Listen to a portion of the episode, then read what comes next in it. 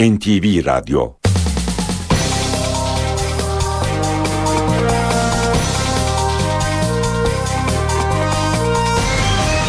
İşe Giderken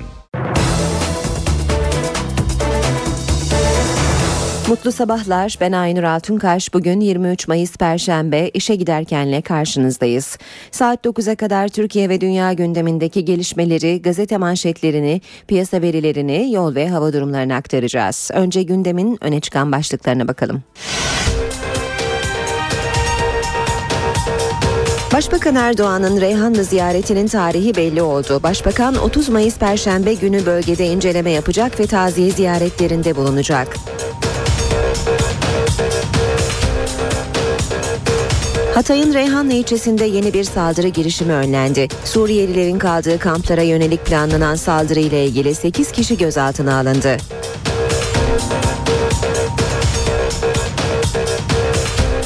...28 Şubat iddianamesi tamamlandı. İddianamede çoğu general 103 asker hakkında ağırlaştırılmış müebbet hapis cezası isteniyor.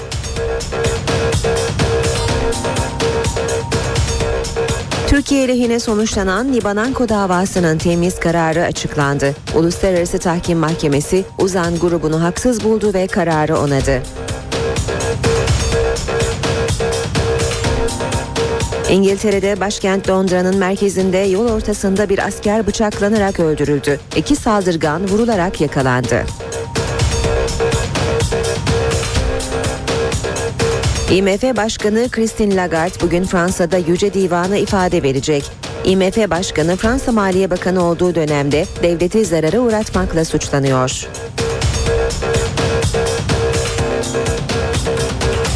Ziraat Türkiye Kupası Fenerbahçe'nin Sarı lacivertli takım Ankara'da oynanan final maçında Trabzonspor'u 1-0 yenerek kupayı kazandı.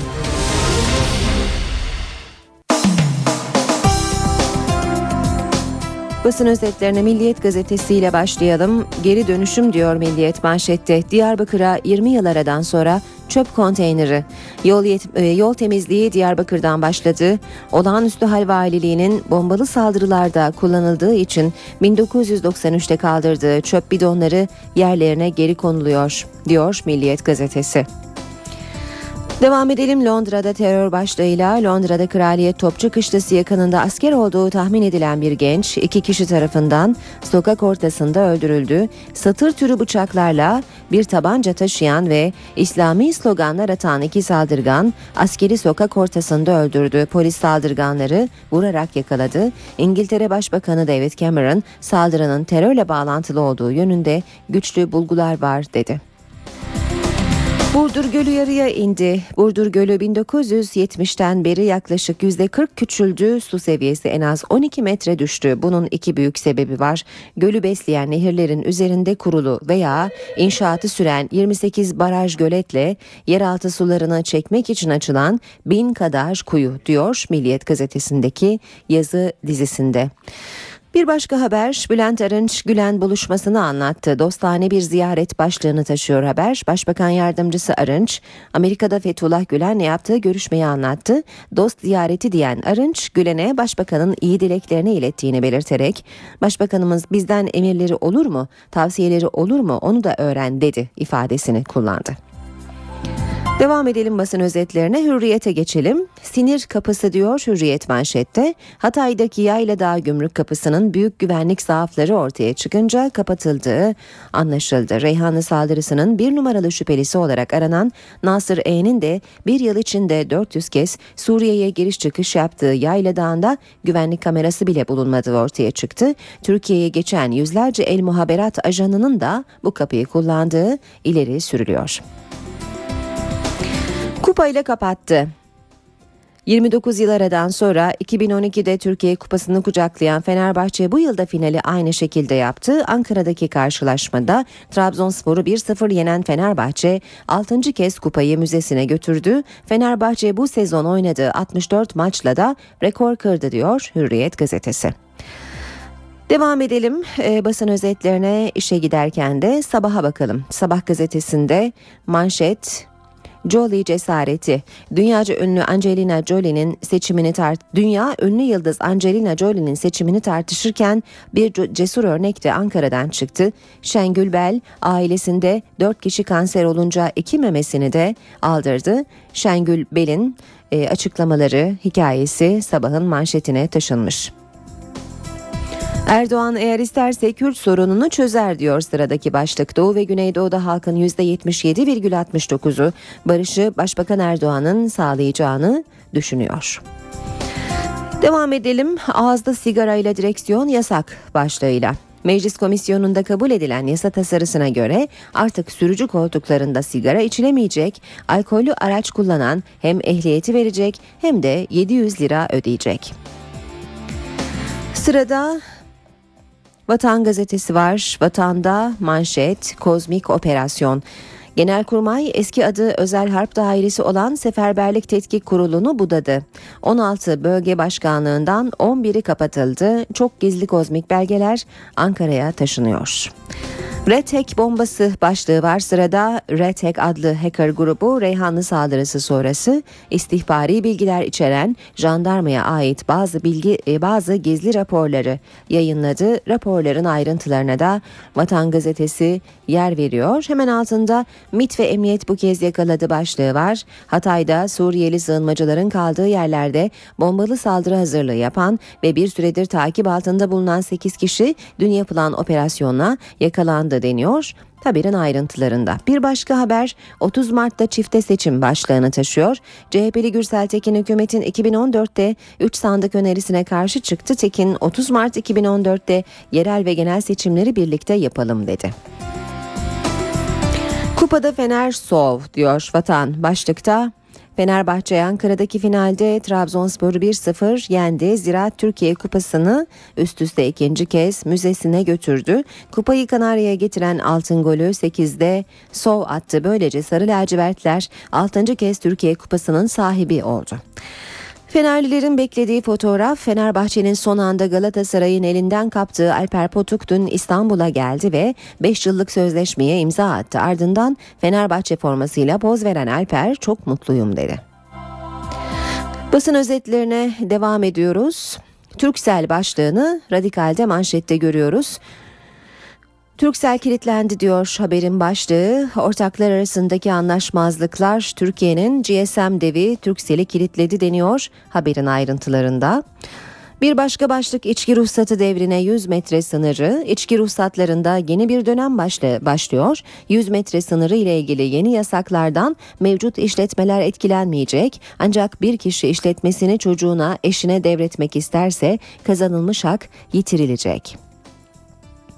Saydan sonra Nişanyan'a ceza. Blogunda yazıyla Hazreti Muhammed'e hakaretten yargılanan Sevan Nişanyan 1 yıl 45 gün ceza aldı. Yargıtay kararı onaylarsa Nişanyan hapis yatabilir.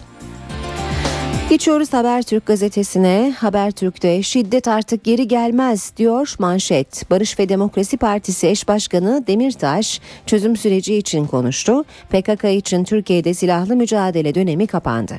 Artık terör hortlamaz, götürülen silahlar bir daha Türkiye'ye dönmez. Özgürlükler için siyasi baskı kurarız ama silahlı çözüm olmaz. CHP de sürece girmeli diyor Demirtaş. Sırada Zaman Gazetesi var. Zaman'da manşet 28 Şubat'ın ilk iddianamesi mahkemede soruşturma sürüyor. Ankara 13. Ağır Ceza Mahkemesi'ne sunulan iddianamede Refah Yol hükümetini devirmekle suçlanan 103 isim hakkında ağırlaştırılmış müebbet hapis cezası isteniyor. Dönemin Genelkurmay Başkanı Karadayı bir numaralı, ikinci başkan Çevik bir ise iki numaralı şüpheli. Soruşturmanın sivil şüpheliler yönünden devam ettiği öğrenildi. Yeni Şafak'ta ise manşet gümrük ayrılığı. Türkiye Avrupa Birliği'ne üye olmadan imzaladığı gümrük birliği anlaşmasından vazgeçecek. Serbest ticaret için görüşmelere başlandığını söyleyen Bakan Çağlayan, gümrük birliğinin aleyhimize işlemesine tahammülümüz kalmadı dedi. Akşam gazetesine de bakalım. Akşamda manşet sosyal devlet kardeşliği. Latin Amerika'nın iki ünlü bilim insanından sosyal devlette reform tespiti. Türkiye ile Brezilya yoksulları ayağa kaldırıp geleneksel sistemi değiştirdi diyen akademisyenlere göre bu reformun dünyada örneği yok. Bilim dünyası sosyal devletteki yeni modeli tartışıyor. Koç Üniversitesi'ndeki refah siyaseti paneline Brezilyalı iki akademisyenin sosyoloji profesörü Alvaro Comin'le siyaset bilimci Sonia Draibe'nin görüşleri damga vurdu. Görüşlerden e, aktaralım e, ayrıntıları. Türkiye ve Brezilya'nın ortak noktası şu, eskiden orta sınıfa, mavi yakalılara hitap eden sosyal devlet yoksul gruplara yöneldi. Çocuk, eğitim, sağlık alanlarında şartlı nakit transferiyle para dağıtıldı. İmkanı olmayana fırsat sunuldu. Para transferi sosyal politikanın temeli oldu. Türkiye ile Brezilya'nın uyguladığı bu modelin dünyada başka örneği yok. İstanbul mavisine kanat açtılar. Adrenalin tavan yaptı. 18 ülkeden 62 sporcu Probase Dünya Kupası'nın İstanbul ayağında Avrupa'nın en yüksek binası Safir'den paraşütle atladı. 261 metreden kendilerini boşluğa bırakan profesyoneller izleyenleri büyüledi. Yarışmanın tek e, yarışma ile ilgili ayrıntılara ve fotoğraflara da e, yer veriliyor haberin ayrıntılarında. Son olarak Cumhuriyet gazetesine de bakacağız. Belge bombası demiş Cumhuriyet e, Red Teke Reyhanlı ile ilgili jandarma belgeleri gönderildi deniyor haberde. Bir diğer başlık Başbakanın tiyatrosu. Kültür Bakanlığı'nın son şeklini verdiği yasa taslağına göre Erdoğan sanat kurumlarını kendine bağlayacak, sanat projelerinin değerlendirilmesi, desteklenmesi ve yaptırılması amacıyla Türkiye Sanat Kurumu ve buna bağlı olarak da sanat kurulu oluşturulacak. Üyelerine hükümetin belirleyeceği kuruldan onay alamayan oyunlara destek verilmeyecek deniyor haberde. Saat 7.18 işe giderken gündemin ayrıntılarıyla sürüyor. Zira Türkiye Kupası'nın sahibi Fenerbahçe oldu. Sarı lacivertli takım Ankara'da oynanan final maçında Trabzonspor'u 1-0 yenerek kupayı kazandı. Fenerbahçe kupa finalinde golü erken buldu. Mehmet Topal'ın pasıyla buluşan Musa Sov 8. dakikada topu ağlara gönderdi. Christian Baroni'nin 73. dakikadaki şutu ise direkten döndü. Geçen sezon Bursa Spor'u 4-0 yenerek 29 yıllık kupa hasretine son veren Fenerbahçe, Trabzonspor'u da 1-0 mağlup ederek üst üste ikinci kez kupayı müzesine götürdü. Türkiye Kupası'nda ilk kez üst üste şampiyonluk yaşayan Sarı Lacivertliler kupa sayısını da 6'ya çıkardı. İki takım arasında 2009-2010 sezonunda Şanlıurfa'da oynanan finali ise Trabzonspor 3-1 kazanmıştı. Fenerbahçe'nin kupayı kazanmasının ardından taraftar İstanbul'da geç saatlere kadar kutlamalar yaptı. Meşaleler yakıldı, uzun konvoylarla Bağdat Caddesi şenlik alanına döndü. Fenerbahçe'nin Trabzonspor'u yenerek Ziraat Türkiye Kupası'nı kazanması taraftarını sokağa döktü. Kutlamaların adresi her zaman olduğu gibi Bağdat Caddesi'ydi. Fenerbahçeliler takımlarının iki yıl üst üste kupayı kazanmasını doyasıya kutladı. Çok sayıda taraftar cadde boyunca meşaleler yaktı, araçlarıyla konvoy oluşturdu. Sevinç gösterileri nedeniyle trafik bir süre tamamen durdu. Kutlamalar gece geç saatlere kadar sürdü. Fenerbahçeli futbolcular Galatasaray derbisi sonrası bıçaklanarak öldürülen taraftarı Burak Yıldırım'ı kupa finalinde unutmadı. Gerek kupa töreninde gerekse de saha içinde sarı lacivertli oyuncular Burak'ın kumaşa basılı fotoğrafını taşıdı. Tribünlerde de benzer görüntüler yaşandı. Ankara 19 Mayıs stadındaki maçta Trabzonsporlu taraftarla güvenlik güçleri arasında arbede yaşandı. Trabzonsporluların 61. dakika etkinliğine polis müdahale edince gerilim çıktı. Sahaya meşale atıldı. İkisi polis, 5 kişi yaralandı. Arbede sırasında tribün kapısı da zarar gördü. İşe giderken Fenerbahçe'nin Türkiye Ziraat Kupası'nı almasıyla ilgili haberlere daha ayrıntılı olarak gazetelerin spor başlıklarından devam edeceğiz birazdan. Ama şimdi gündemin diğer başlıklarına geçelim. Başbakan Tayyip Erdoğan'ın Reyhanlı'ya gideceği tarih belli oldu. Başbakan 30 Mayıs Perşembe günü Reyhanlı'da olacak. Başbakan Erdoğan 51 kişinin hayatına mal olan saldırıların gerçekleştiği bölgeleri inceleyecek. Saldırıda hayatını kaybedenlerin ailelerine taziye ziyaretinde de bulunacak. Reyhanlı'da yeni bir saldırı son anda önlendi. Hedef bu kez Suriyeli sığınmacıların kaldığı kamplardı. Konuyla ilgili açıklama yapan Hatay Valisi Celalettin Lekesiz 8 kişinin gözaltına alındığını söyledi. Ayrıca Reyhanlı'da 51 kişinin ölümüyle sonuçlanan saldırılarla ilgili 4 zanlı aranıyor. İlimizde Suriyeli sığınmacıların kaldığı yerlerde bombalı saldırı ve kaçırma eylemi yapmak hazırlığı içerisinde olan başka bir grubun bilgisinin olgunluğa erişmesi üzerine bu gruba operasyon yapılmıştır. Hatay'ın Reyhanlı ilçesinde yeni bir saldırı planı önlendi. İlçede Suriyelilerin kaldığı kamplara yönelik saldırı girişimindeki gruba operasyon düzenlendi. 8 kişi gözaltına alındı. Reyhanlı patlamasının firari 4 zanlısını arama çalışmaları da sürüyor. Çalışmalar karadan jandarma ve polis, denizden sahil güvenlik botları tarafından yürütülüyor. İstihbarat birimleri olayın asli failleri arasında gösterilen zanların Samandağ üzerinden deniz yoluyla Suriye'ye kaçtığı istihbaratını aldı. Bunun üzerine bölgedeki balıkçılara sınır hattına yaklaşmayın uyarısı yapıldı. Sahil güvenlik hücum botları Türkiye-Suriye deniz sınırında önlem aldı. Soruşturma kapsamında Suriye sınırındaki ilçelerde de önlemler artırıldı. Giriş çıkışlar kontrol altına alındı. Valilikten yapılan açıklamada firari zanlılara yardım edenlerin terör örgütüne yardım ve yataklıktan yargılanacağı bir kez daha duyuruldu. İstihbarat ve güvenlik birimlerimizin operasyonları, çalışmaları yoğun bir kararlılık içerisinde devam etmektedir. Halen e, aranmakta olan olayla ilgili 4 kişi vardır. Güvenlik gerekçesiyle bir aylığına kapatılan Yayladağ sınır kapısındaysa sessizlik hakim.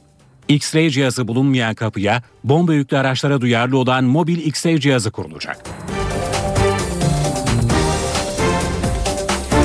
Saldırıların ardından Hatay'ın Reyhanlı ilçesinde yaşayanlara psikolojik ve sosyal destek verilecek. Uzman ekip hem ilçe halkıyla görüşecek hem de yaşamını yitirenlerin yasal hakları için çalışma yapacak. Hatay'ın Reyhanlı ilçesinde bombalı saldırılar sonrasında Aile ve Sosyal Güvenlik Bakanlığı psikolojik ve sosyal destek için harekete geçti. Reyhanlı halkının saldırıların yarattığı travmayı atlatabilmesi için bakanlık tarafından uzman bir ekip oluşturuldu. Başta olaydan direkt etkilenen aileler olmak üzere Reyhanlı halkına ulaşabildiğimiz e, kadar tüm aileleri ziyaret edip bu desteği verecekler. Van depreminde de görev alan ekip yakınlarını kaybeden aileler ve çocuklarla görüşecek. Olayın e, bıraktığı acılar var. Biz Aile Sosyal Politikalar Bakanlığı olarak e, afetlerde de benzer e, hizmetler sunuyoruz. Ailelere psikososyal destek e, çalışması yapıyoruz uzmanlarımız vasıtasıyla. Bakanlık patlamalarda yaşamını yitirenlerin yasal hakları üzerinde de çalışacak. Hayatını kaybeden e, vatandaşlarımızın e, yasalardan kaynaklanan haklarına ilişkin çalışmalar yürütüyor arkadaşlar. Bunun tazminat, e, maaş, bununla ilgili bilgilendirme yapıyorlar ve e, çalışmalar da yürütüyorlar. Ayrıca ilçe halkının ekonomik mağduriyetinin giderilmesi ve çocukların eğitiminin devamı için destek sağlanacak. Reyhanlı'da bunlar yaşanırken Şanlıurfa Akçakale'de bir genç sınırın Suriye tarafından gelen kurşunla yaralandı. Tel Abyad'daki çatışmadan seken bir kurşun istasyon caddesinde yürüyen Suriye uyruklu 15 yaşındaki Ahmet Fariz'e isabet etti. Karnından yaralanan genç hastaneye kaldırıldı. Yaklaşık 15 dakika süren çatışma kentte panik yarattı. Sınırda güvenlik önlemleri arttırıldı. İşe giderken Siyasetin gündeminde 3 sandık başlığı var. Başbakan Tayyip Erdoğan'ın anayasa reformu referandumuyla birlikte 2014'te 3 sandık önerisi Ankara'da tartışılmaya devam ediyor. CHP Başbakan'ın 3 sandık önerisine yeni bir öneriyle yanıt verdi. Bu iktidar o masayı taktik bir masa olarak, stratejik bir masa olarak kullanıyor. Nasıl olsa BDP ile MHP ikinci ayda, üçüncü ayda bunlar birbirine tahammül edemezler, masayı terk ederler. Böylece ben de AKP olarak kendi anayasa taslağını 2-3 ay içinde hemen gündeme getirecekti. Ama AKP'nin bu oyun planı bozuldu. o kendi anayasa taslağını ne zaman nasıl gündeme getireceğini belirleyebilmiş değil. Onun telaşı ve paniği içinde. AKP aşağı yukarı 3 aydır ısrarla o masayı dağıtmaya çalışıyor. AKP içerisinde e, kendisini Türk milletine ait hisseden milletvekillerinin tepkisi üzerin, üzerine yeniden çark ettiler. Dolayısıyla eğer ne kadar baskı uygularsa uygulasınlar, ne kadar e, onları denetim altına alırlarsa alsınlar, AKP'deki arkadaşlarımız e, bu Türk milletinin tarihi müktesebatını inkar edecek bir anayasaya evet demeyecektir. Onun için başka partiden adam almayı bir kenara bıraksın. Kendi partisindekileri e, oy verdirecek mi yaptığı anayasaya onun hesabını yapmasında yarar var. Yani civan mertlerin sayısı AKP'de daha fazla. 28 Şubat iddianamesi tamamlandı. İddianamede çoğu general 103 asker hakkında ağırlaştırılmış müebbet hapis cezası isteniyor. Bir numaralı sanık dönemin Genelkurmay Başkanı Orgeneral İsmail Hakkı Karadayı. Karadayı ile birlikte 103 asker darbe yaparak hükümeti devirmekle suçlanıyor. 28 Şubat iddianamesi tamamlandı. Ankara Cumhuriyet Başsavcılığınca kabul edilen iddianame 13. Ağır Ceza Mahkemesi'ne gönderildi. Bir numaralı sanık dönemin Genelkurmay Başkanı Orgeneral İsmail Hakkı Karadayı. Çoğu general 103 asker darbe yaparak hükümeti devirmekle suçlanıyor. Sanıkların tümü hakkında ağırlaştırılmış müebbet hapis cezası istendi. Savcı Mustafa Bilgili tarafından hazırlanan iddianame 1300 sayfa ve 340 klasörden oluşuyor. Halen 1. Ordu Komutanlığı görevini yürüten Orgeneral Yalçın Ataman, Batı Çalışma Grubu'nu kurmakla suçlanan Çevik Bir, Balyoz davasında ağırlaştırılmış hapse mahkum olan Çetin Doğan ve emekli tüm general Erol Özkasnak da diğer sanıklar arasında. İddianamenin tek sivil sanığı ise eski YÖK Başkanı Kemal Gürüz. İddianamede eski kuvvet komutanları Ahmet Çörekçi, Hikmet Köksal, Teoman Koman, Fevzi Türkeri ve Erdal Ceylanoğlu'yla eski MGK Genel Sekreteri İlhan Kılıç, MHP milletvekili emekli kor general Engin Alan hakkında da darbeye iştirakten ağırlaştırılmış müebbet hapis cezası istendi. Genelkurmay eski başkanı emekli orgeneral Hüseyin Kıvrıkoğlu ile birlikte 7 kişi hakkında ise takipsizlik kararı verildi. Genelkurmay bünyesinde kurulan Batı Çalışma Grubu iddianamede darbe oluşum olarak gösterildi. Gizli tanık ifadesine ve ihbar mektubuna yer verilmedi. İddianamede askerin Batı Çalışma Grubu kanadıyla laikliğe karşı tehdit olarak gördüğü refah yolu hükümetini devirmek için faaliyet yürüttüğü vurgulandı. Medyaya, yargıçlara ve sivil toplum örgütlerine yönelik seminer ve briefingler delil olarak gösterildi. Savcılık askerler dışındaki şüpheliler için ikinci bir soruşturmayı ise açık tutuyor. İddianamede 480 şikayetçi var. Dönemin Başbakanı Tansu Çiller de müştekiler arasında yer aldı. 2012 yılında başlayan 28 Şubat operasyonlarında 75 emekli ve muvazzaf asker tutuklandı. Başbakan Erdoğan'ın Reyhanlı ziyaretinin tarihi belli oldu. Başbakan 30 Mayıs Perşembe günü bölgede inceleme yapacak ve taziye ziyaretlerinde bulunacak. Hatay'ın Reyhanlı ilçesinde yeni bir saldırı girişimi önlendi. Suriyelilerin kaldığı kamplara yönelik planlanan saldırı ile ilgili 8 kişi gözaltına alındı.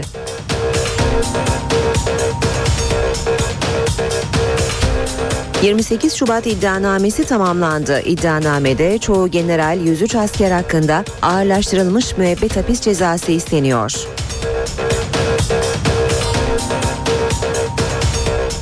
Türkiye lehine sonuçlanan Libananko davasının temiz kararı açıklandı. Uluslararası Tahkim Mahkemesi Uzan grubunu haksız buldu ve kararı onadı.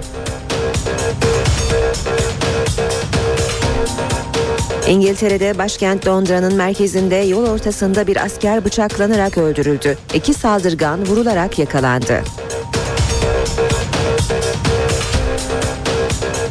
IMF Başkanı Christine Lagarde bugün Fransa'da Yüce Divan'a ifade verecek. IMF Başkanı Fransa Maliye Bakanı olduğu dönemde devleti zarara uğratmakla suçlanıyor.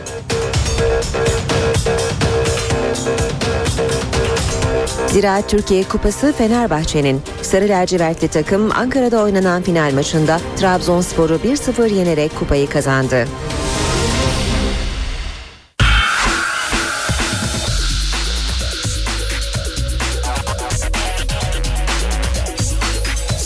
sayfaları.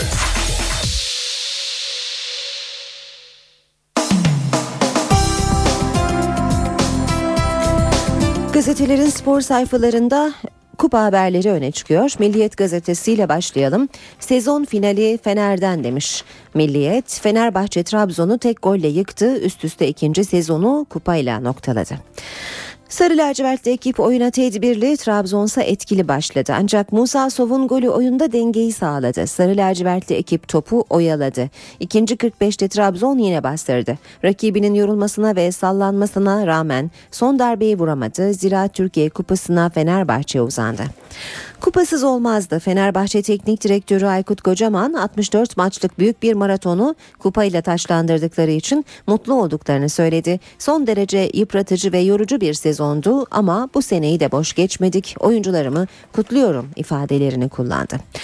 Burak'ı unutmadılar. Fenerbahçeli futbolcular kupa seremonisine Galatasaray derbisinden sonra kalbinden bıçaklanarak öldürülen sarı lacivertli taraftar Burak Yıldırım'ın bir fotoğrafı ile çıktı. Törenin ardından saha içinde toplu fotoğraf çektiren futbolcular 19 yaşında hayata veda eden Burak Yıldırım'ın resmini burada da ellerinden bırakmadı. Fenerbahçeli taraftarsa tribünde Yıldırım'ın maskesini taktı.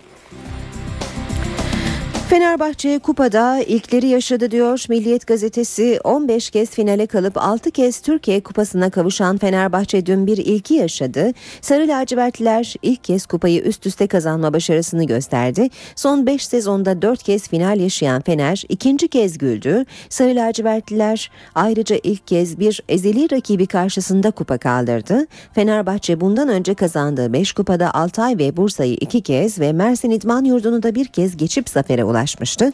Fenerbahçe'nin bu sezonki diğer rekoru oynadığı maçlar oldu. Lig, kupa ve Avrupa'da üst üste maçlar oynayan sezon başında da Galatasaray karşısında Süper Kupa'ya çıkan Sarı Lacivertler 64 karşılaşmayla sezonu tamamladılar. Devam edelim yine milliyetten aktarmaya akıl oyunları sıradaki başlık. Fenerbahçe Alper Potuk'ta fiyatın yükselmemesi için Galatasaray'la rekabete girişmedi. 9 Mayıs'ta gündemde yok açıklamasını yapan Sarı Lacivertliler ezeli rakiplerinin Eskişehir Spor'la el sıkışmasından sonra devreye girdi.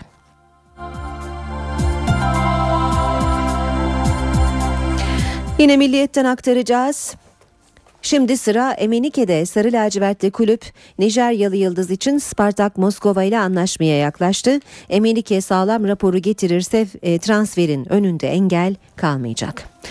Böyle devam. Futbolda dostluk kardeşlik sözlerinin konuşmalarda kaldığı dün bir kez daha görüldü. Taraftar arasında olay yaşandı. Tribünlerde karmaşa kendini gösterdi. Futbolun patronu Beşiktaş Başkanı Fikret Orman siyah beyazlarda futboldan sorumlu kişinin Önder Özen olduğunu açıkladı. A takımında altyapının da ona bağlanacağını söyledi. Özen ise başarı ve başarısızlıktan sorumlu olacağını belirterek Lale devri gelene kadar çalışacağız diye konuştu. Son hamle Zico. Aybaba'nın ardından teknik adam arayışlarına başlayan Beşiktaş, Brezilyalı ünlü hocaya resmi teklifte bulunacak deniyor haberde. PTT 1. Lig'de playoff mücadelesi veren 4 takım Süper e, Lig'de Süper Lig'e giden yoldaki son durağa gelmek için bugün ter dökecekler. Bugün iki maç var. Manisa ve Adana Demirspor karşı karşıya gelecekler saat 19'da 19 Mayıs stadında. Saat 21.45'te ise Yeni Buca stadında Buca ve Torku Konya takımları karşı karşıya gelecekler. Terim bırakır mı başlığını görüyoruz. Başkan Ünal Aysal'ın aldığı olağanüstü kongre kararı Florya'da moralleri sıfırladı. Ali Dürüst, Abdurrahim Albayrak ve Celal Gürcan'ın yeni yönetimde yer almaması halinde teknik direktör Fatih Terim'in çifte şampiyonlar rağmen görevinden ayrılabileceği konuşuluyor. Spurs bu kez uzatmada AT ve T Center'da San Antonio Spurs ile Memphis Grizzlies arasında oynanan konferans finali uzatmalara gitti. Maçtan 93-89 galip ayrılan Spurs seriyi 2-0 kapadı. Milliyetten aktardık. Geçiyoruz Sabah gazetesinin spor sayfalarına. Yine önce kupa haberleri okuyacağız. Kanarya saydırıyor 50-51 demiş başlık. 50. Türkiye Kupası'ndan sonra 51. Kupada Fenerbahçe'nin Avrupa Ligi'nde finalin kapısından dönen Süper Lig'de şampiyon Galatasaray'ın 10 puan arkasında kalan Fenerbahçe Sov'un golüyle Trabzonspor'u yıktı ve geçen yıl olduğu gibi Türkiye Kupası'nı müzesine götürerek sezonu mutlu sonla tamamladı. Çok güzel olacak kocaman Süper Kupa'da Galatasaray'la oynayacak olmaları ile ilgili bu yorumu yapmış. Fenerbahçe'nin hocası sezonu kupasız geçmediklerini belirtirken başarılı mısınız sorusunu buna kamuoyu karar verecek şeklinde cevaplandırdı. Kocaman Alper Potuk için de Türkiye'nin en iyi futbolcularından takıma büyük katkı sağlayacak yorumunu yaptı. Yine Sabah gazetesinden aktaracağız. Çubuklu sözü Alper'e yetti. Fenerbahçe Alper Potuk'u Galatasaray'ın elinden kocamanın verdiği forma garantisiyle aldı. Fenerbahçe anlaşıp geri çekildi. Galatasaray'ın hamlesi beklendi. Halil Ünal'ı yakın bir dost ikna etti ve son sözü Aykut Kocaman söyledi deniyor haberin ayrıntılarında. Dürüstten acılı veda Galatasaray 2. Başkanından Ünal Aysal'a sitem dolu sözler. Ünal Aysal'ın kongre kararını kendilerini göndermek için aldığını söyleyen Ali Dürüst, Galatasaray bir kişi tarafından yönetilemez, benim misyonum bitti dedi. Çılgın teklif başlığı var yine sabahta 38 yaşında futbolu bırakan İngiliz yıldız David Beckham'a marka olduğu Japonya'dan talk show yapması karşılığında 6,5 milyon euroluk teklif geldi. Sabah gazetesinden aktardık. Son olarak Hürriyet gazetesinin de spor sayfalarına bakacağız. Okuyacağımız ilk başlık Kupa şampiyonu Fenerbahçe 29 yıl alamadığı kupayı üst üste ikinci kez müzesine götürdü demiş. Hürriyet'te Ankaralı Meyreleş başlığı var. Cezası nedeniyle forma giyemeyen Portekizli kupayı Ankara havasıyla oynayarak Ankara havasıyla oynayarak kutladı. Sahada başlayan Meyreleş ve arkadaşlarının Ankara havasıyla oyunları dışarıda devam etti. Portekizli mikrofonu kapıp kıvrak hareketlerle Ankara'nın bağları türküsüne eşlik etti. Baştan sona gerilim başlığını görüyoruz. Maçtan önce kıvılcımı çakılan gerilim Emre Zokora kavgasıyla alevlendi. Stat içinde ve dışında Bordo Mavililer polisle kavga ederken Tolunay Kafkas gazetecilerle tartıştı. İki yıldızlı rövanş başlığını görüyoruz. Alper Potuk'u Fenerbahçe'ye kaptıran Galatasaray dünyaca ünlü isimlere yöneldi. Sarı kırmızılı yönetim yüzünü İngiltere Premier Lig'e döndü. Cimbom, Manchester United'ın Portekizli yıldızı Nani ile birlikte Chelsea'nin deneyimli stoperi John Terry için devreye girecek deniyor bu haberde de. Böylece spor haberlerini bitiriyoruz. İşe giderken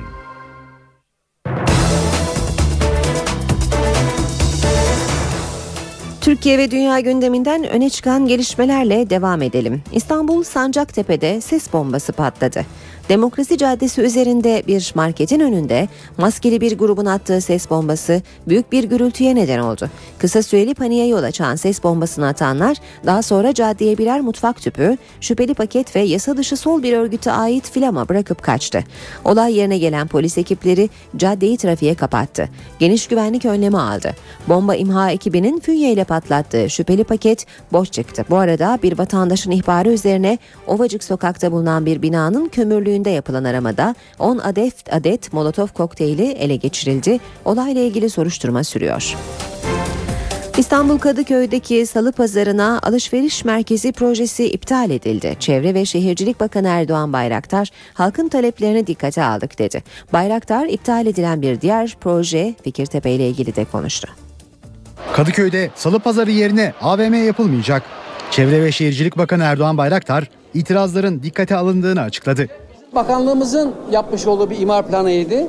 Çok yoğun itirazlar oldu. Bu itirazlar e, noktasında burasını halkımızın mesire alanı yapmak için, park yapmak için, meydan yapmak için yeni bir düzenleme yaptık. İtirazları dikkate aldık. Halkımızın itirazlarını dikkate aldık. Atık Su Kongresi'ne katılan Bayraktar'ın gündeminde Fikirtepe'de durdurulan inşaat projeleri de vardı. Devam eden projelere hız kazandırmak için biz bir atılım yaptık. Orada 3'te 2 çoğunlukla karar verilme, KDV'den muafiyet, harçlardan muafiyet, kira yardımı yapabilme, yine alınacak olan kredi desteğine e, faiz desteği, kredilere faiz verebilme konularında işin önünü açmak için Büyükşehir Belediye'mize yardımcı olma bakımından böyle bir karar aldık. Bu karar Fikirtepe'deki o hak sahibi insanlarımıza, Kadıköy'ümüze, İstanbul'umuza hayırlı olacak diye düşünüyorum. Çevre ve Şehircilik Bakanı Fikirtepe'de imar planlarının yeniden yapılacağının sinyallerini de verdi. Kentsel dönüşüm olarak orası düzenleme konusunda yeni dizaynlar olabilir tabii. Ve Kanal İstanbul projesi. Kongreye katılan Orman ve Su İşleri Bakanı Veysel Eroğlu, kanalı yapacak firmalara arazi verileceği ve o arazilere villa yapılacağı iddiasına yanıt verdi. Çalışmalar devam ediyor şu anda. Tabii bu teknik bir konu netleşince e, İstanbullu basınımıza paylaşacağız yani. İstanbul'da ev sahibi olmak isteyen Arap turistler dolandırıcıların tuzağına düştü. Turistler kataloglardan evi beğeniyor, kapora veriyor. İstanbul'a geldiklerinde ise adres Boğaz manzaralı ev yerine Çekmece Gölü oluyor. İstanbul'dan Eyüp Sultan'a 5 dakika mesafede ev almak istiyor. Bir aracı şirket bunu Eyüp Sultan'dan 5 dakika mesafede diyerek de Esenyurt'tan ev satmış. Eyüp Sultan yerine Esenyurt, Boğaz yerine Çekmece Gölü projede başka, gerçekte başka. İstanbul'da konut sahibi olmak isteyen bazı Arap turistler dolandırıcılarla karşılaştı. Katalogda gösterilen proje Boğaz'ı gören bir proje gibi. Arapların peşine at verme nedeni bu. Ama İstanbul'a geldiklerinde Çekmece Gölü'nü görüyor. Şaşırmış Arap. E, hakkını aramaya çalışıyor. Nasıl hak arayacağını bilmiyor. Yine burada başka bir olay var. Önden daireyi gösteriyorlar, arkadakinin tapusunu veriyorlar. Tapuyu aldıktan sonra fark ediyor. Eyüp Sultan İstanbul'da Arap turistlerin ziyaret ettiği yerlerin başında geliyor ve bazıları da buraya yakın yerlerde ev sahibi olmak istiyor. İşte bu noktada dolandırıcılar devreye giriyor ve Arap turistlere ev satıyor. Ama turist dolandırıldığını evini gördükten sonra anlıyor. Araplar İstanbul'u bilmez. Gelip otele yerleşiyorlar. Otelden alıp e, Esenyurt'a götürüyorlar. Projeyi beğeniyor, evin içini beğeniyor, satın alıyor. Satın aldıktan sonra Eyüp Sultan'a da şöyle bir gidelim diyorlar. E git git bitmiyor Eyüp Sultan soruyorlar. Nerede Eyüp Sultan? Eyüp Sultan tabii buraya kaç kilometre uzakta. Uzmanlar inşaat firmalarının aracı şirketleri daha yakından takip etmesi konusunda uyarıyor. 11. Uluslararası Türkçe Olimpiyatları için geri sayım başladı. Bu yıl 140 ülkeden 2000 öğrenci Türkçelerini yarıştıracak. Sanırım derdimi Lokman'a gösterdim Dedi ayvak ayvak Azerbaycanlı Ayhan çare O 11. Uluslararası Türkçe Olimpiyatları için Türkiye'ye gelen 2000 öğrenciden biri. Olimpiyatların bu yılki sloganı evrensel barışa doğru.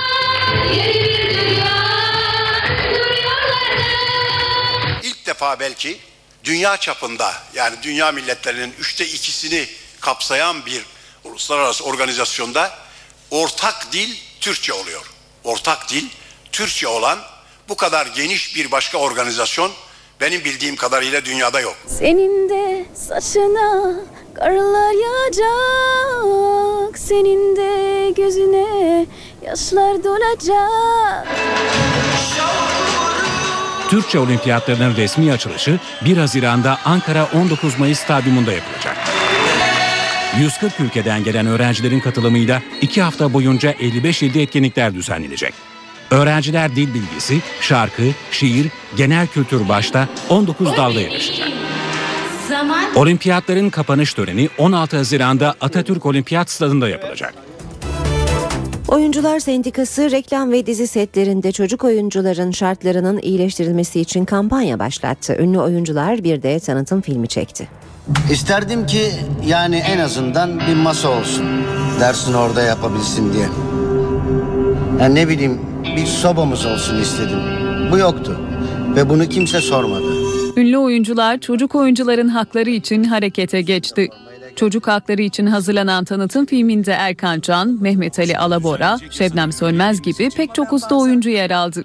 İLO bir çalışma başlattı e, setteki çocuklar için. Kültürel sanatsal faaliyette çalışan bütün çocuklar için. Bu çünkü sadece setle sınırlı değil. Tiyatro var, opera var, dans var, birçok alan var. E, Oyuncular Sendikası da hemen bütün e, bilgisini, birikimini, enerjisini Şebnem Sönmez'in Genel Sekreter Şebnem Sönmez'in öncülüğünde seferber etti.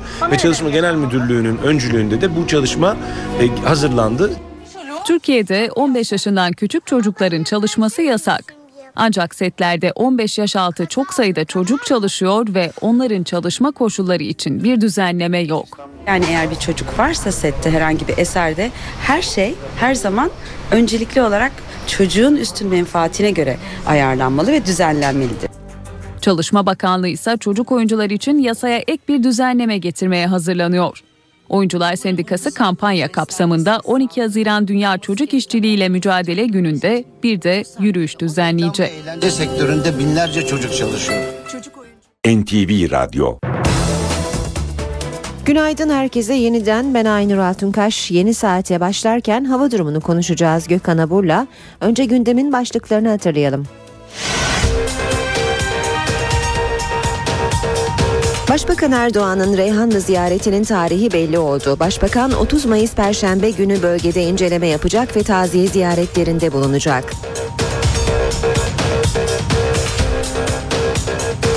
Hatay'ın Reyhanlı ilçesinde yeni bir saldırı girişimi önlendi. Suriyelilerin kaldığı kamplara yönelik planlanan saldırı ile ilgili 8 kişi gözaltına alındı.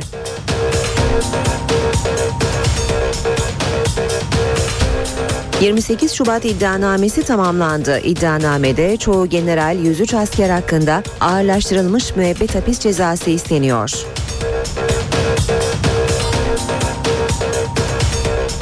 Türkiye lehine sonuçlanan Libananko davasının temiz kararı açıklandı. Uluslararası Tahkim Mahkemesi Uzan grubunu haksız buldu ve kararı onadı. İngiltere'de başkent Londra'nın merkezinde yol ortasında bir asker bıçaklanarak öldürüldü. İki saldırgan vurularak yakalandı. IMF Başkanı Christine Lagarde bugün Fransa'da Yüce Divan'a ifade verecek. IMF Başkanı Fransa Maliye Bakanı olduğu dönemde devleti zarara uğratmakla suçlanıyor.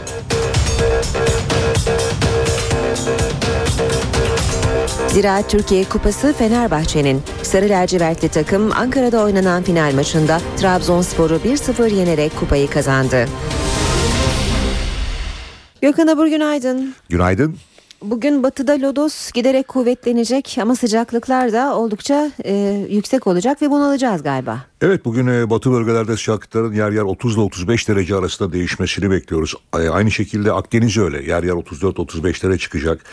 Batıda zaman zaman bulutlanma artacak ama söylediğiniz gibi Lodos özellikle öğle saatlerinde Çanakkale Boğazı, Gökçeada, Bozcaada ve Kuzey Ege'de Edirne Körfezi açıklarında fırtına boyutlarında esecek.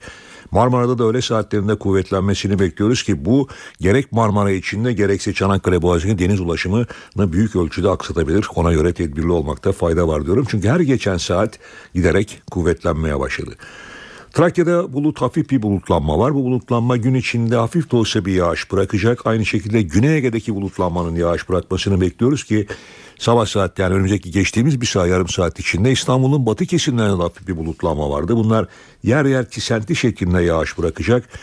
Ee, önemli yağışlar değil ama bugün sıcaklıklar çok yüksek değerlerde fakat yarın Yarın sıcaklıkların azalmasını bekliyoruz. Yarın hava serinleyecek ve havanın serinlemesiyle birlikte özellikle Kuzey Ege, Trakya ve Karadeniz boyunca yağışlar aralıklarla devam edecek. Cumartesi günü ise Doğu Karadeniz'de yerel sağanaklar var. Marmara'nın batısı ve da yağış hafif olarak devam ederken Van Hakkari civarında doğuda yine zaman zaman yağışlar kuvvetlenecek. İstanbul'da da cumartesi gece saatlerinde kısa süreli sağanak yağmur geçişleri görülebilir. Bunların detaylarını tabii sizlere daha geniş olarak vermeye çalışacağım ilerleyen saatlerde.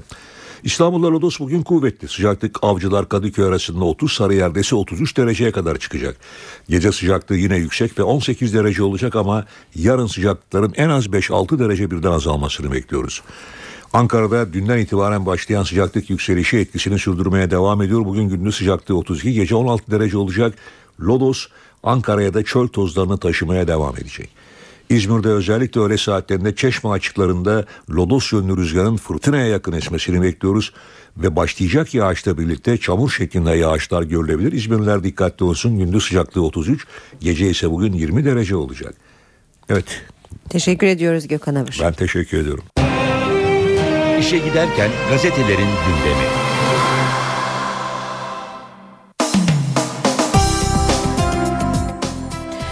Gazetelerin gündemine bakacağız. Milliyetle başlıyoruz. Geri dönüşüm diyor Milliyet manşette. Diyarbakır'a 20 yıl aradan sonra çöp konteyneri.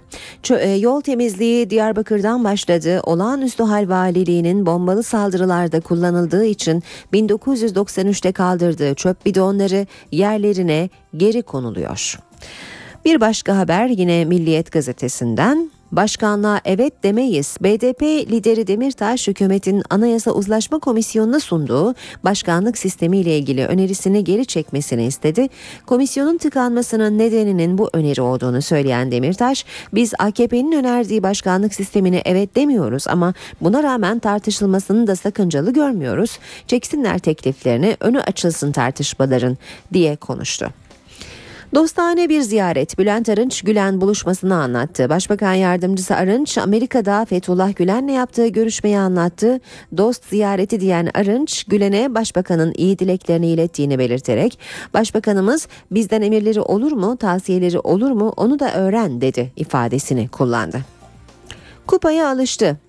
Zafer bu yılda Fener'in. Zira Türkiye Kupası'nın sahibi Fenerbahçe oldu. Kupadaki 29 yıllık hasretini geçen yıl finalde Bursa Spor'u yenerek dindiren Sarı Lacivertliler dün de Trabzonspor'u başkentte 1-0 yenerek iki sezon arka arkaya kupanın sahibi oldu. Kanarya'nın golü 9. dakikada soldan geldi. Fenerbahçe bitime 5 dakika kala ve boyla %100 bir golü de kaçırdı. Son anlardaki Trabzon baskısı sonucu değiştirmedi.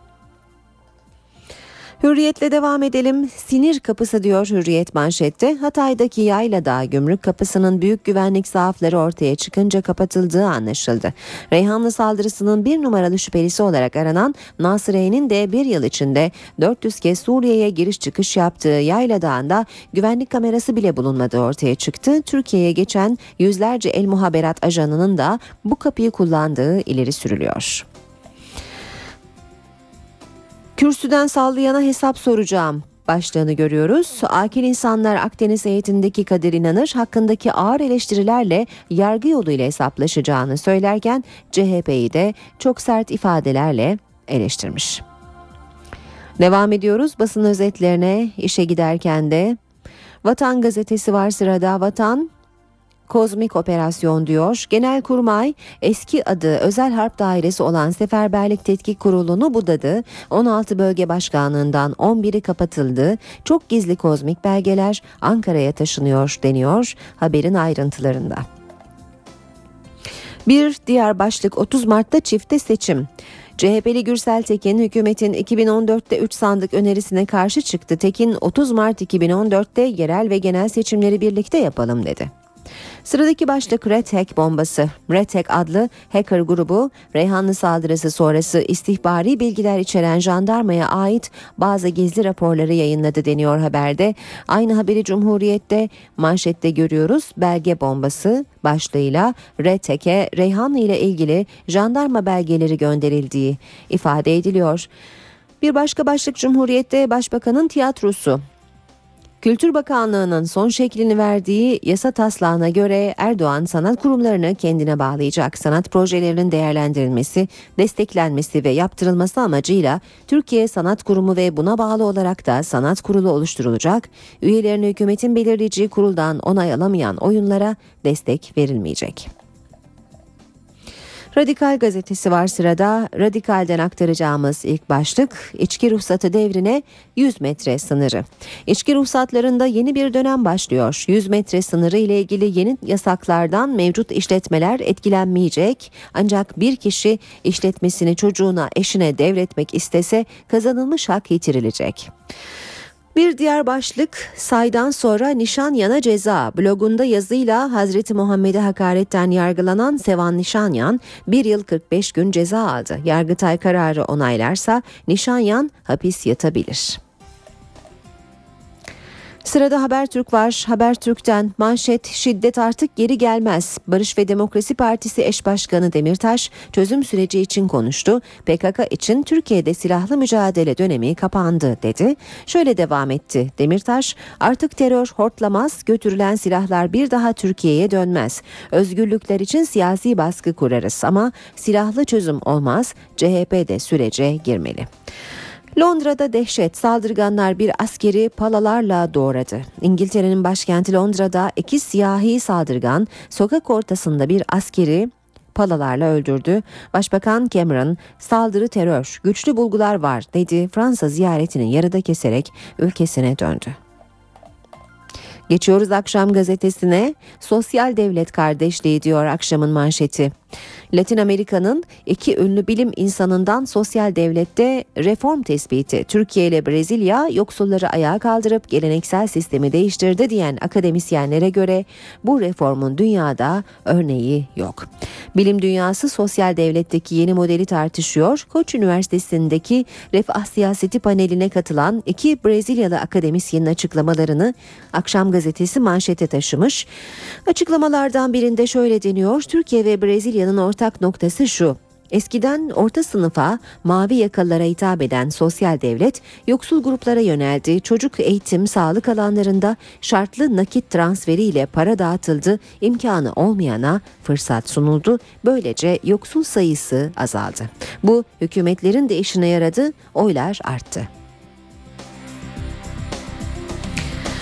Polat Timi yine can kurtardı. İş adamı Adnan Polat ve ekibinden bir haftada ikinci kahramanlık hikayesi. Bodrum'da tekneyle turlarken 20 metreden denize atlayan bir gencin yaralandığını gören ve kaptanını yollayıp ambulansa yetiştiren Polat, İstanbul'da da yeni macerayı anlatmış. Bir e, bizim otelin güvenlik görevlisi bir evin yandığını fark etmiş, alevlere dalıp anne ve çocuğu kurtarmış. Sabah gazetesi var sırada. Sabah gazetesinden başlık Jolie cesareti. Dünya ünlü yıldız Angelina Jolie'nin seçimini tartışırken bir cesur örnek de Ankara'dan çıktı. Şengül Bel ailesinde 4 kişi kanser olunca eki memesini de aldırdı. Şengül Bel'in hikayesini okuyoruz sabahta. Son başlık ağızda sigarayla direksiyon yasak. Meclis komisyonunda kabul edilen yasa tasarısına göre artık sürücü koltuklarında sigara içilemeyecek. Alkollü araç kullanan hem ehliyeti verecek hem de 700 lira ödeyecek. Ankara gündemi.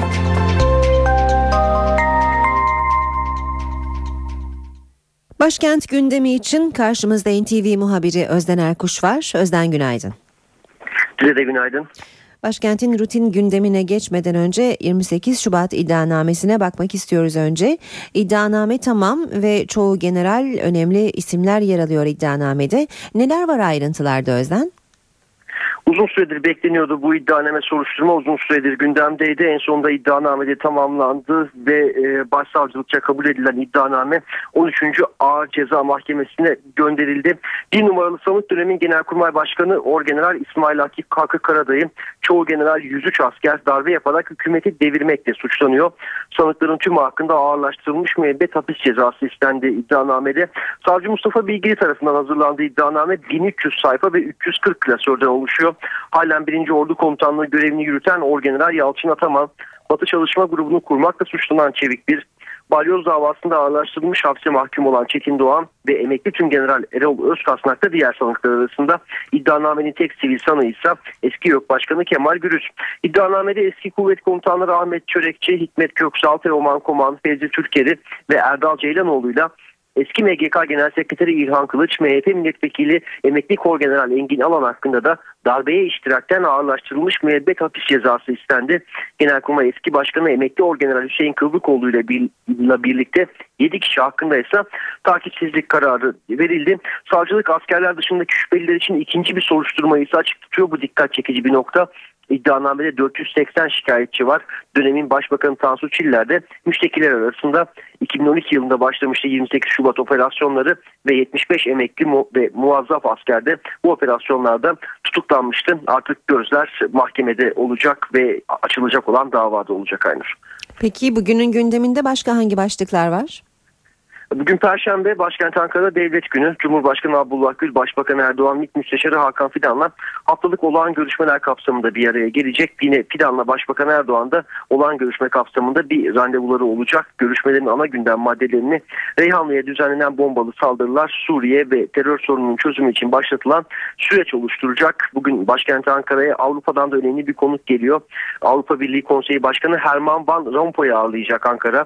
Rompuy başkentte Cumhurbaşkanı Gül, Baş Başbakan Erdoğan ve CHP lideri Kemal Kılıçdaroğlu ile görüşecek. Başbakan Erdoğan ve Rompuy ortak bir basın toplantısı da düzenleyecek. Herman Van Rompuy bugün ayrıca Avrupa Birliği Türkiye ilişkilerinde son gelişmeler konferansında katılımcılara hitap edecek. Rompuy'un Türkiye'deki temaslarında elbette ana gündem Türkiye'nin Avrupa Birliği'ne giriş müzakere süreci olacak. AK Parti Genel Başkan Yardımcısı ve Parti Sözcüsü Hüseyin Çelik ise bugün çözüm süreci ve dış politika konferansında bir konuşma yapacak.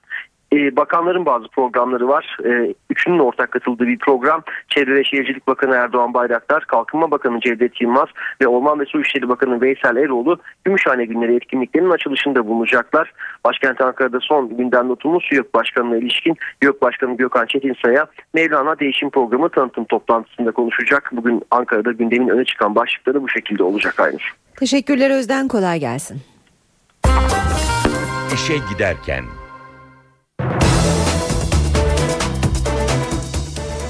Ayrıntılı haberlerimize devam edelim. Başbakan Yardımcısı Bülent Arınç Amerika ziyareti sırasında yaptığı Fethullah Gülen'le görüş, e, yaptığı görüşmeye ilişkin açıklama yaptı.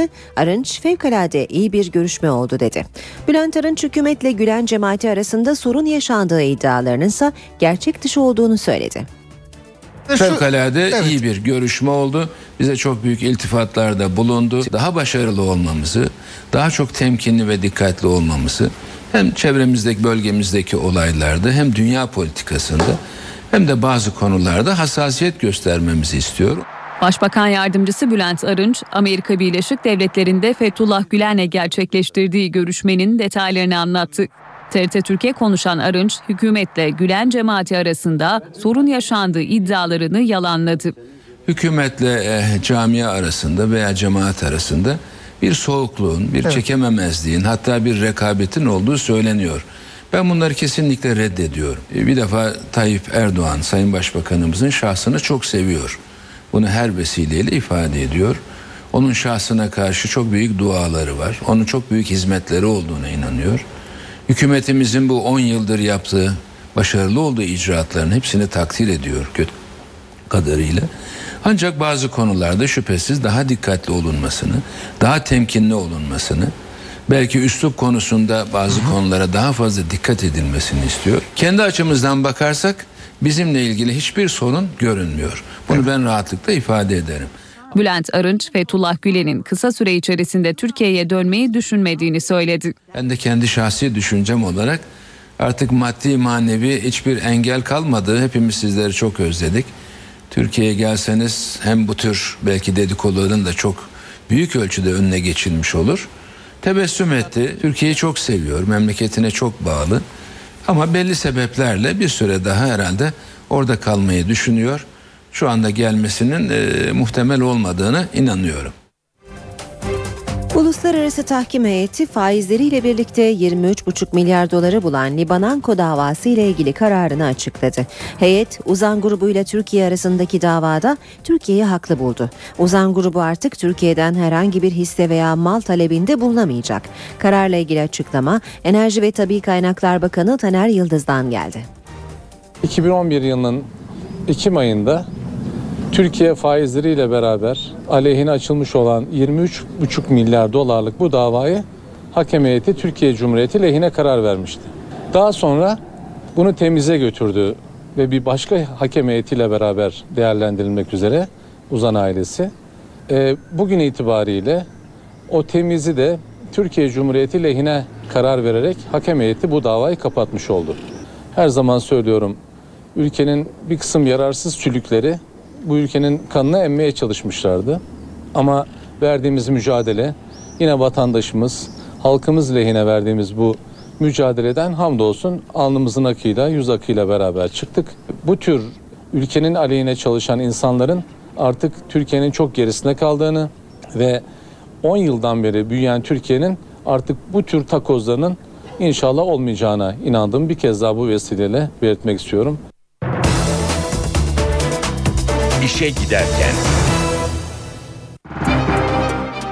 Borsa İstanbul 100 endeksi 1988 puan artarak %2,18 oranında değer kazandı ve 93.178 puandan kapandı. Serbest piyasada dolar 1.85, euro 2.38 bu sabah Euro dolar 1.28 dolar yen 103 düzeyinde. Altının onsu 1372 dolar kapalı çarşıda külçe altının gramı 82 lira. Cumhuriyet altını 555, çeyrek altın 138 liradan işlem görüyor. Brent petrolün varili 102 dolar.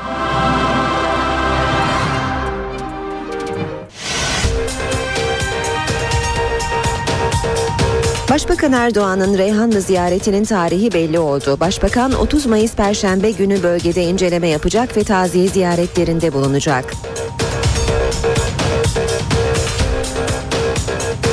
Hatay'ın Reyhanlı ilçesinde yeni bir saldırı girişimi önlendi. Suriyelilerin kaldığı kamplara yönelik planlanan saldırı ile ilgili 8 kişi gözaltına alındı.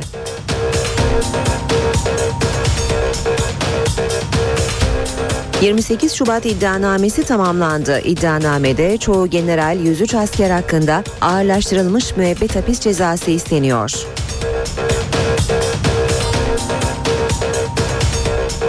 Türkiye lehine sonuçlanan Libananko davasının temiz kararı açıklandı. Uluslararası Tahkim Mahkemesi Uzan grubunu haksız buldu ve kararı onadı. İngiltere'de başkent Londra'nın merkezinde yol ortasında bir asker bıçaklanarak öldürüldü. İki saldırgan vurularak yakalandı. IMF Başkanı Christine Lagarde bugün Fransa'da Yüce Divan'a ifade verecek. IMF Başkanı Fransa Maliye Bakanı olduğu dönemde devleti zarara uğratmakla suçlanıyor.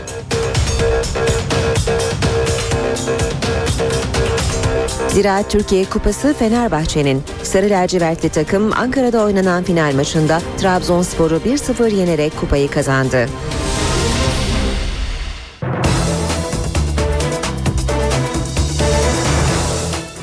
Saat 8.37 işe giderken devam ediyor. Şimdi dünyanın gündemine bakacağız. İngiltere'nin gündeminde başkent Londra'da sokak ortasında öldürülen asker var. İki saldırgan 20 yaşındaki bir askere önce arabayla çarptı ardından bıçaklayarak askerin ölümüne neden oldu. Olayın ardından aşırı sağcıların ve göçmen karşıtlarının tepki sesleri yükselmeye başladı. İngiltere Başbakanı Cameron da Fransa temaslarını yarıda keserek Londra'ya döndü. İngiltere'nin başkenti Londra dün öğleden sonra yaşanan bir saldırıyla sarsıldı.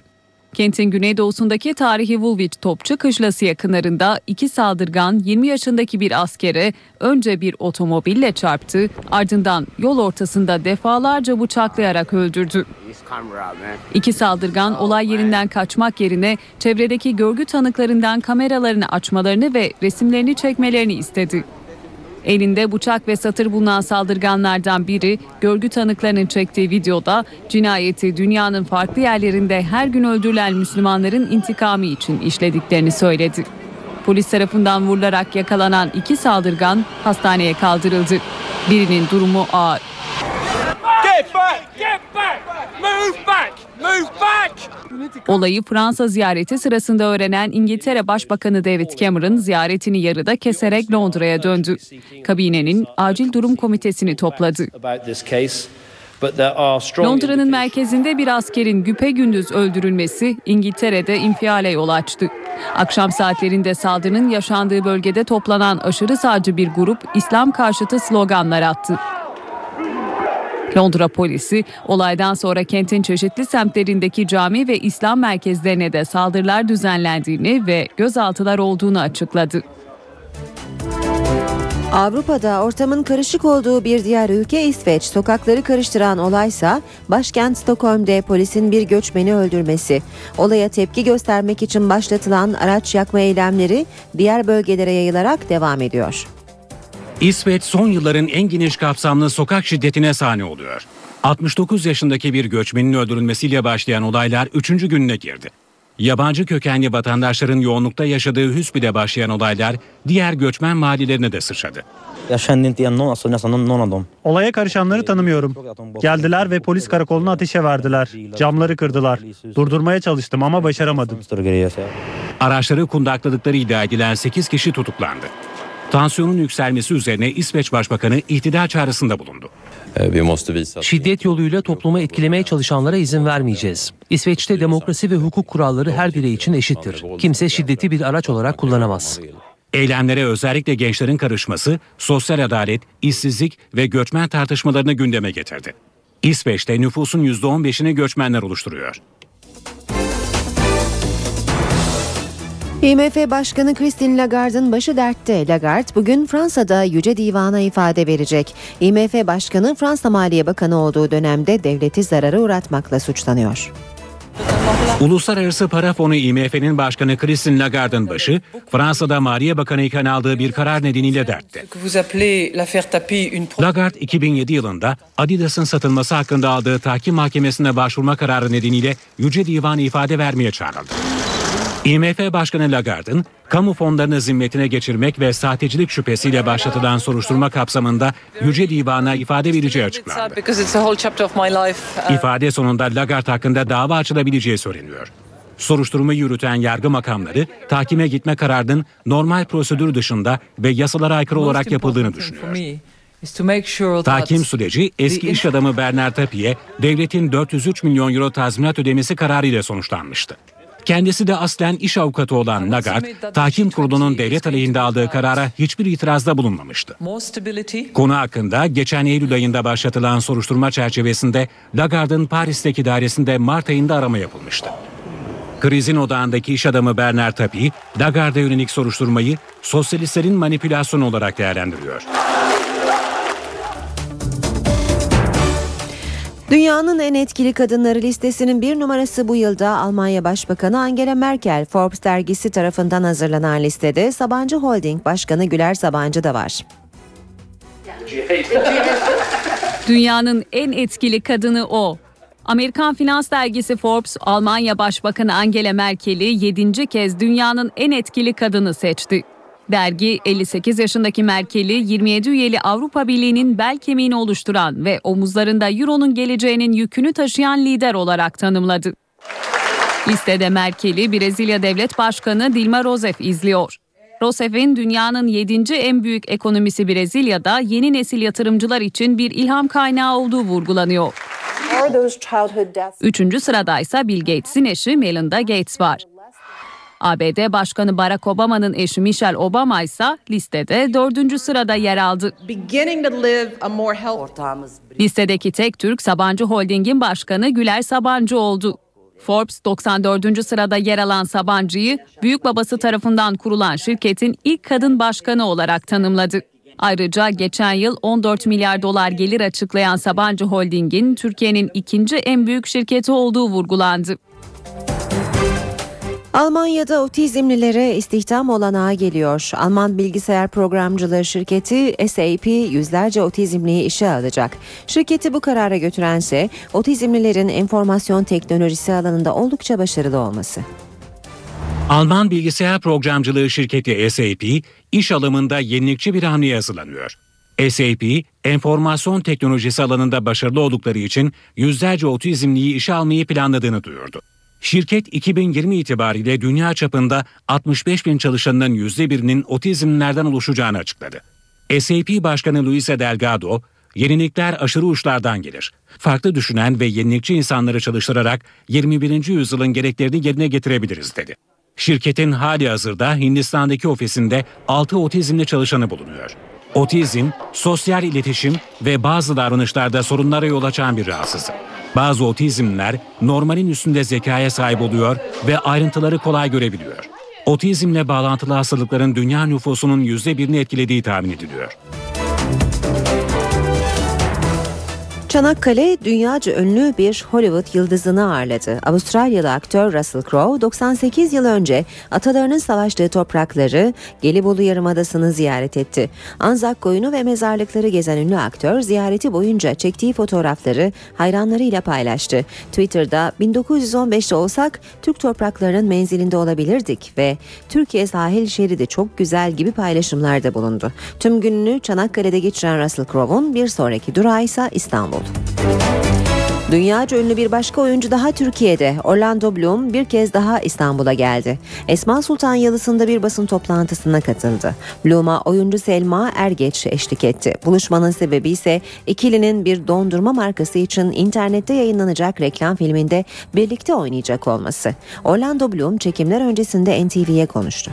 You played uh, Legolas uh, for Evet, three movies and üç uh, filmde now beraber with Hobbit çalıştınız. maybe Şimdi five or Hobbit'le six. de And, uh, beşinci you ya da played, altıncı kez uh, beraber in Car- çalışmış of Caribbean, uh, oluyorsunuz. Will Karayip Turner. Korsanları'nda da Uh, and- Turner'la and çalıştınız. Do you like playing these roles? uh, Bu these rolleri big seviyor movies, musunuz? uh, Büyük filmlerde oynamayı seviyor musunuz? time? Ama her zaman aynı rolü ol- olduğunu görüyoruz. Aslına bakarsanız bu benim planladığım bir durum değil. Öyle görünüyor ki Yüzüklerin Efendisi benim ilk deneyimimdi ve buradaki karakter harika bir hediyeydi benim için. İşte bu yüzden Peter beni aradığında ve Hobbit'te oynayıp oynamayacağımı sorduğumda Peter için her şey yapabilirdim. Bunun için çok heyecanlandım. Çünkü bu dünyayı çok seviyordum. Harika bir karakterdi bu benim için. Biliyorsunuz Korsanlar'da bir film yapmak istedik ama 2 ve 3'e çıktı. Bu nasıl oldu bilmiyorum. Bu noktaya nasıl geldik gerçekten de hatırlamıyorum ama aslında bir film için anlaşmıştık ve daha sonra başarılı bir film olduğu ortaya çıktı. Bu yüzden devamları çekildi. Ama bunu planlamamıştım. Aslında kariyer çizgim hayatımın şu noktasında daha fazla çeşitleniyor. Şu anda Hobbit'in bir parçasıyım. Daha önce oynamış olduğum bir karakter bu aslında ama bu rolle Zulu'yu canlandırıyorum. Bundan önce oynadığım rolleri de düşünecek olursak şu anda bir babayım ve sorumluluklarım değişti, işe bakış açım değişti, karaktere bakış açım değişti. Çok heyecanlı dönemler beni bekliyor. New York'a geri döneceğim ve yılın sonunda Romeo'yu oynayacağım Romeo ve Juliet'te. Broadway'de. Bu da çok heyecan verici. İşe giderken böylece sona eriyor. Ben Aynur Altunkaş. Gelişmelerle saat başında yeniden buluşmak üzere. Hoşçakalın. NTV Radyo